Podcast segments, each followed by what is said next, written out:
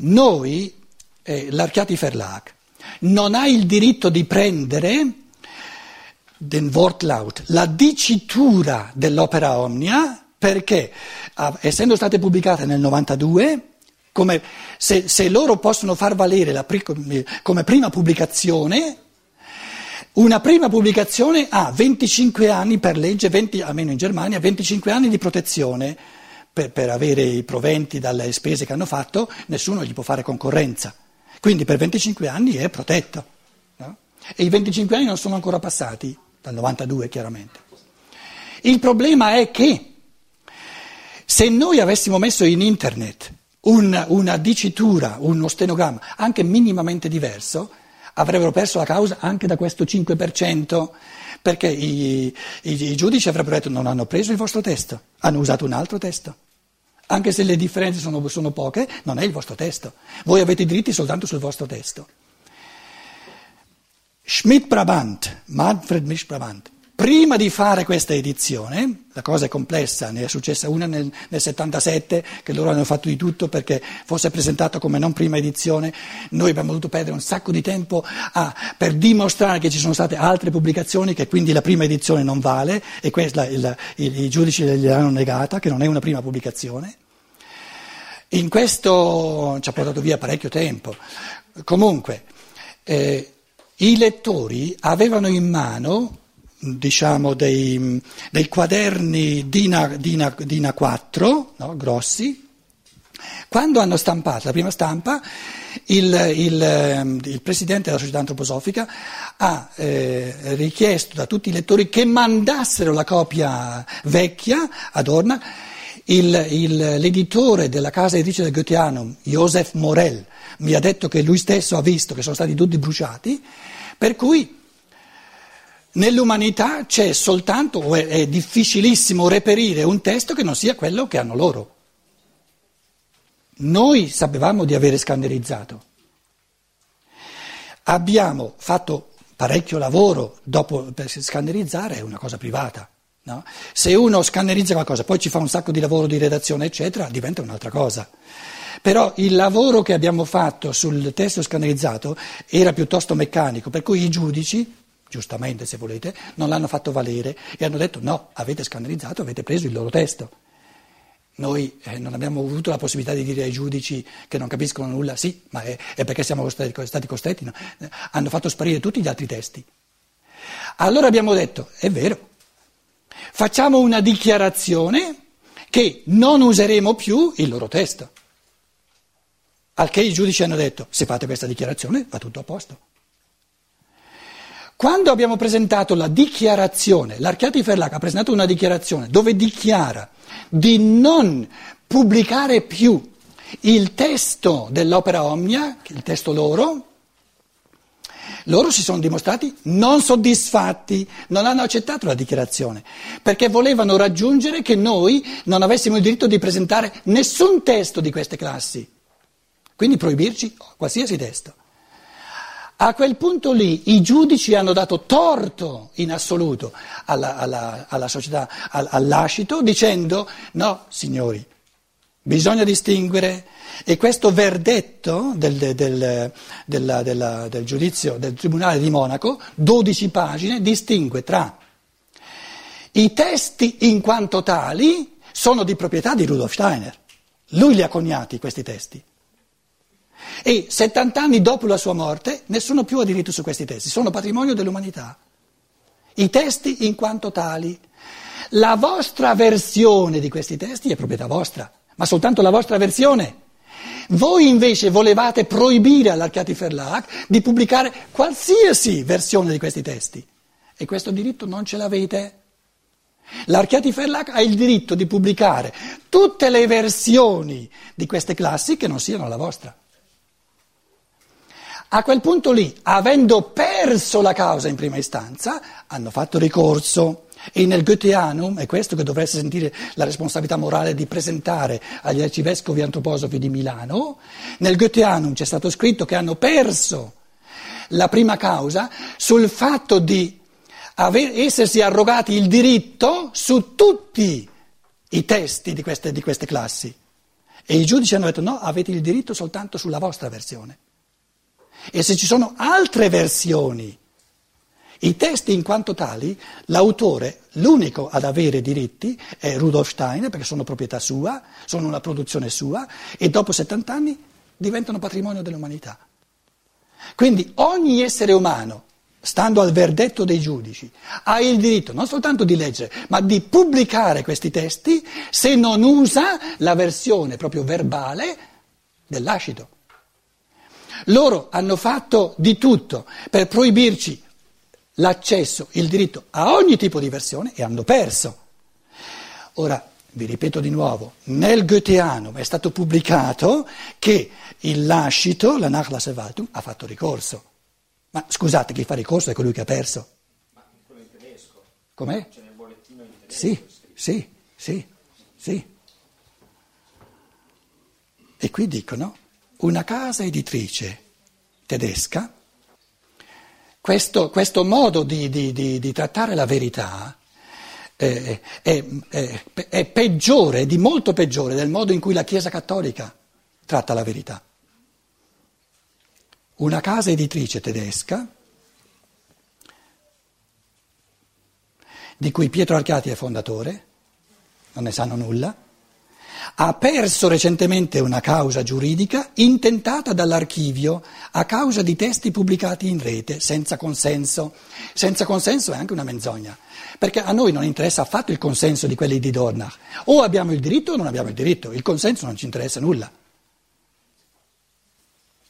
Dove sono gli antroposofi così illuminati, persone di prima classe, che dicono io non voglio essere una pecorella che, che, che, che credo a tutto quello che scrive il mio arcivescovo? Dove sono quelli che sono andati ad appurare se è vero? Dove sono? Questo pecorume è molto peggio del pecorume nella Chiesa Cattolica. E questo pecorume è l'opposto dello spirito dell'antroposofia, e cioè quello che distrugge l'antroposofia. E non dicono neanche che il lascito ha fatto ricorso e ha ritirato il ricorso. Perché non danno queste informazioni? Perché la gente dovrebbe dire ma loro sono stupidi a dire che, che, che, che hanno vinto la causa se poi fanno ricorso e ritirano il ricorso. Siamo questi, nel 2006 siamo a questi livelli allucinanti di trattare gli esseri umani come bambini e la cosa funziona, perché sono bambini. È incredibile, scusate, è incredibile. Com'è?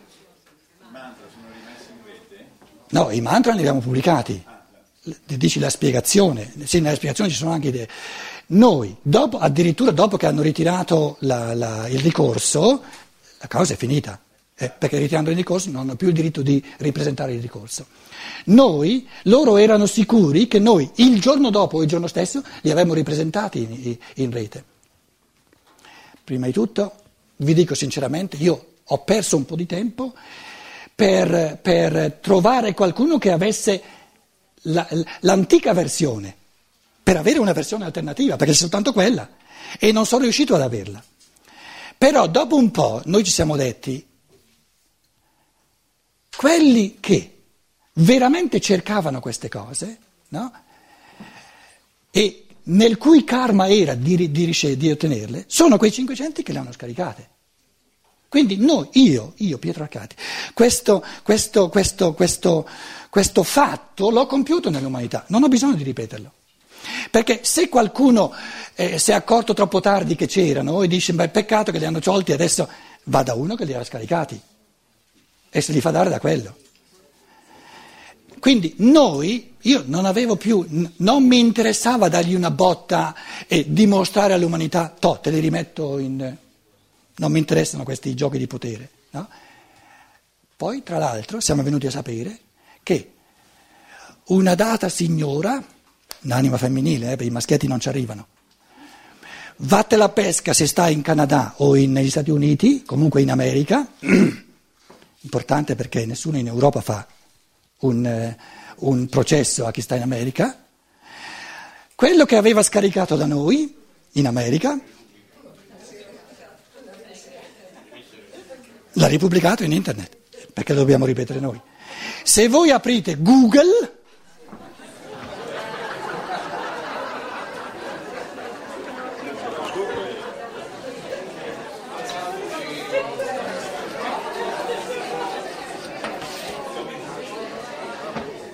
Eh, Luciana, cosa significa Google? In greco, in, in, in, inglese, è la somma di blepei, teorei e eidein.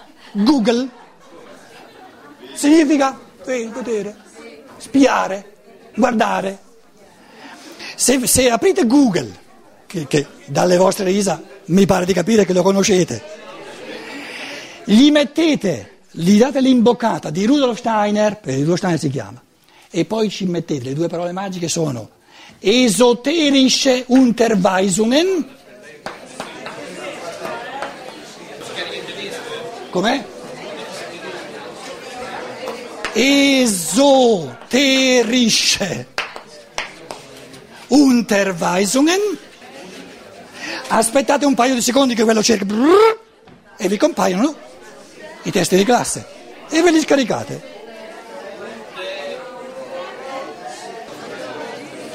Tra l'altro un'altra,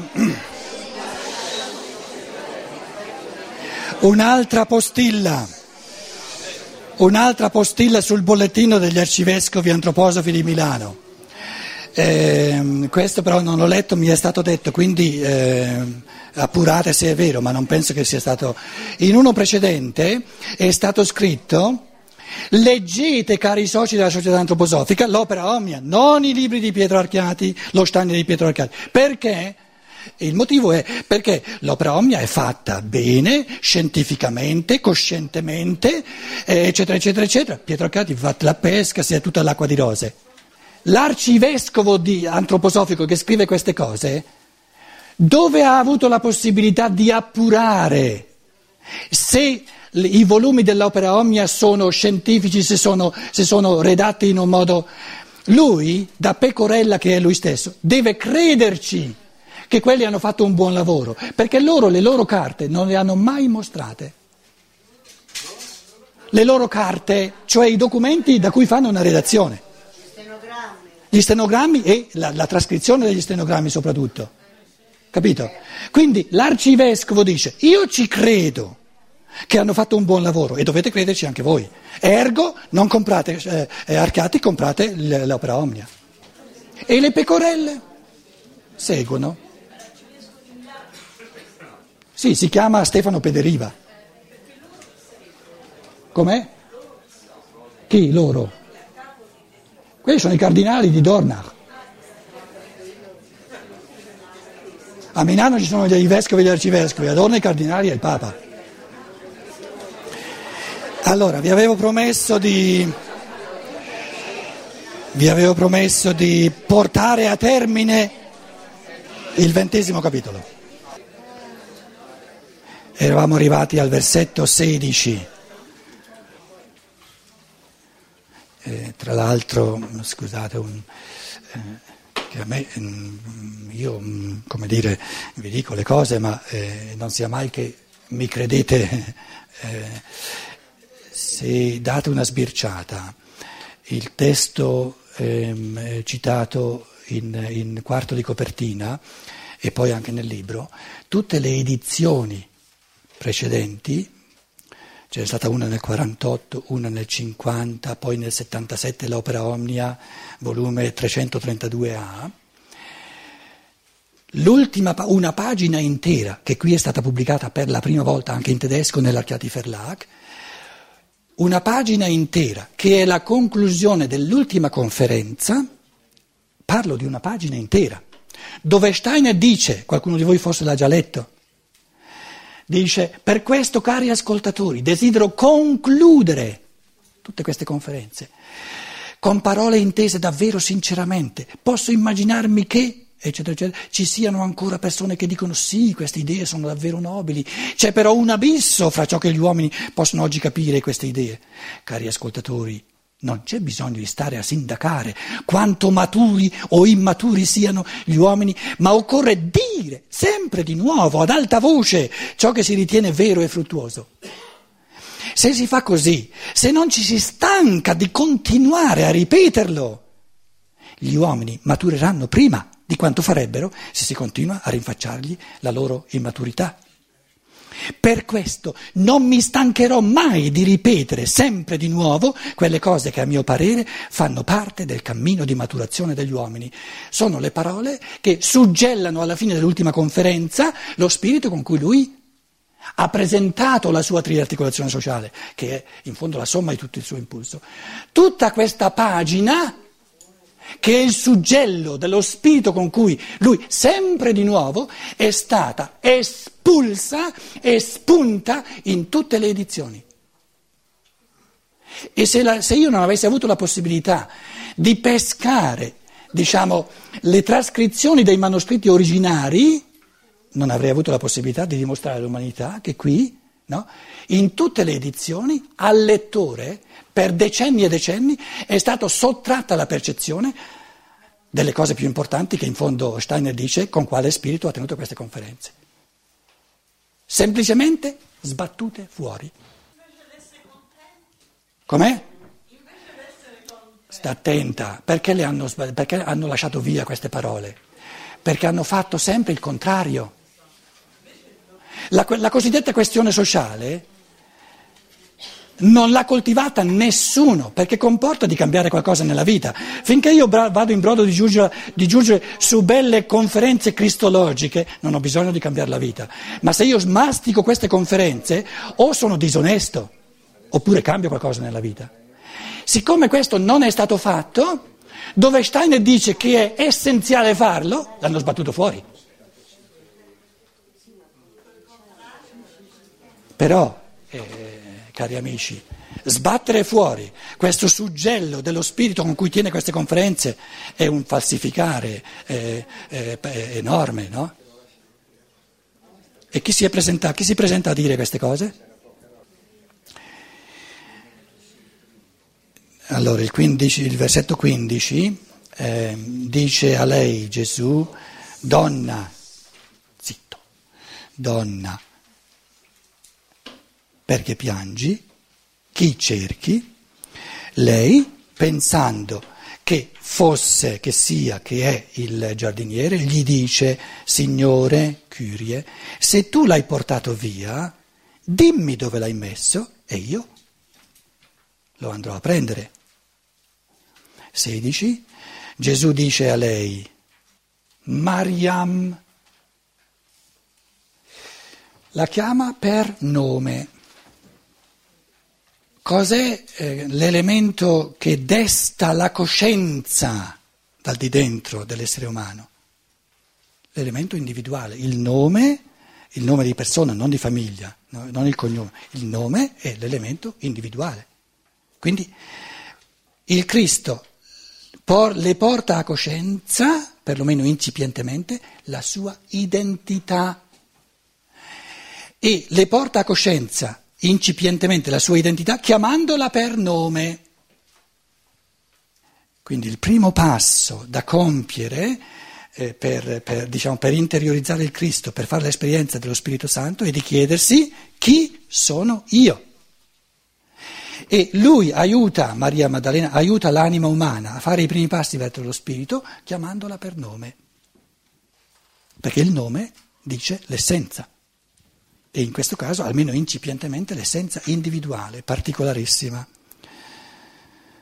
Quindi lei si volta di nuovo, ho proposto di interpretare queste due, queste due, perché fisicamente a questo punto è assurdo che si volti fisicamente, perché si è già voltata una volta dal, dalla tomba verso fuori e vede il giardiniere, adesso si volta di nuovo verso la tomba, no? Fisi- presa fisicamente è assurda la cosa. Quindi è chiaro che c'è diciamo, un passaggio dall'eterico all'astrale, primo, la prima eh, diciamo, svolta, la prima conversione, inversione di marcia interiore, adesso dall'astrale allo spirituale. E passando dall'elemento animico all'elemento spirituale, c'è un primo cogliere dello spirito del Cristo. Rabbuni, maestro, sei tu. Non sei il giardiniere, sei tu. Riconosce il Cristo. E lo riconosce conoscendo se stessa, essendo stata chiamata per nome. E questo chiamare per nome l'abbiamo visto nel discorso sul buon pastore che chiama le pecore per nome, ognuna col suo nome. Vi ricorderete? No, il discorso sul buon pastore. Allora, Gesù dice, Mariam, strafeisa e Keine, convertitasi di nuovo, rivoltatasi di nuovo, dice a lui in, in, in ebraico, Rabbuni, che significa in, in greco maestro. Quindi il maestro è il Cristo, è colui che l'ha sempre ammaestrata per tutta la vita. Quindi non più il giardiniere, ma lui, il maestro. Quindi per, per Maria Maddalena, per l'anima umana, l'esperienza del Cristo è un'esperienza di venire ammaestrati. Maestro. Qual è il compito del maestro? Quello di rendersi superfluo. Quindi se lei lo vive come maestro, lui, se è un buon maestro, raggiunge lo scopo della sua pedagogia nella misura in cui il discepolo diventa sempre più autonomo nel suo pensare e il maestro non è più necessario. Quindi è importantissimo che la categoria che Maria Maddalena usa per, per, adesso per la categoria per dire l'essenza del Cristo è maestro, rabbuni, didascalos in greco.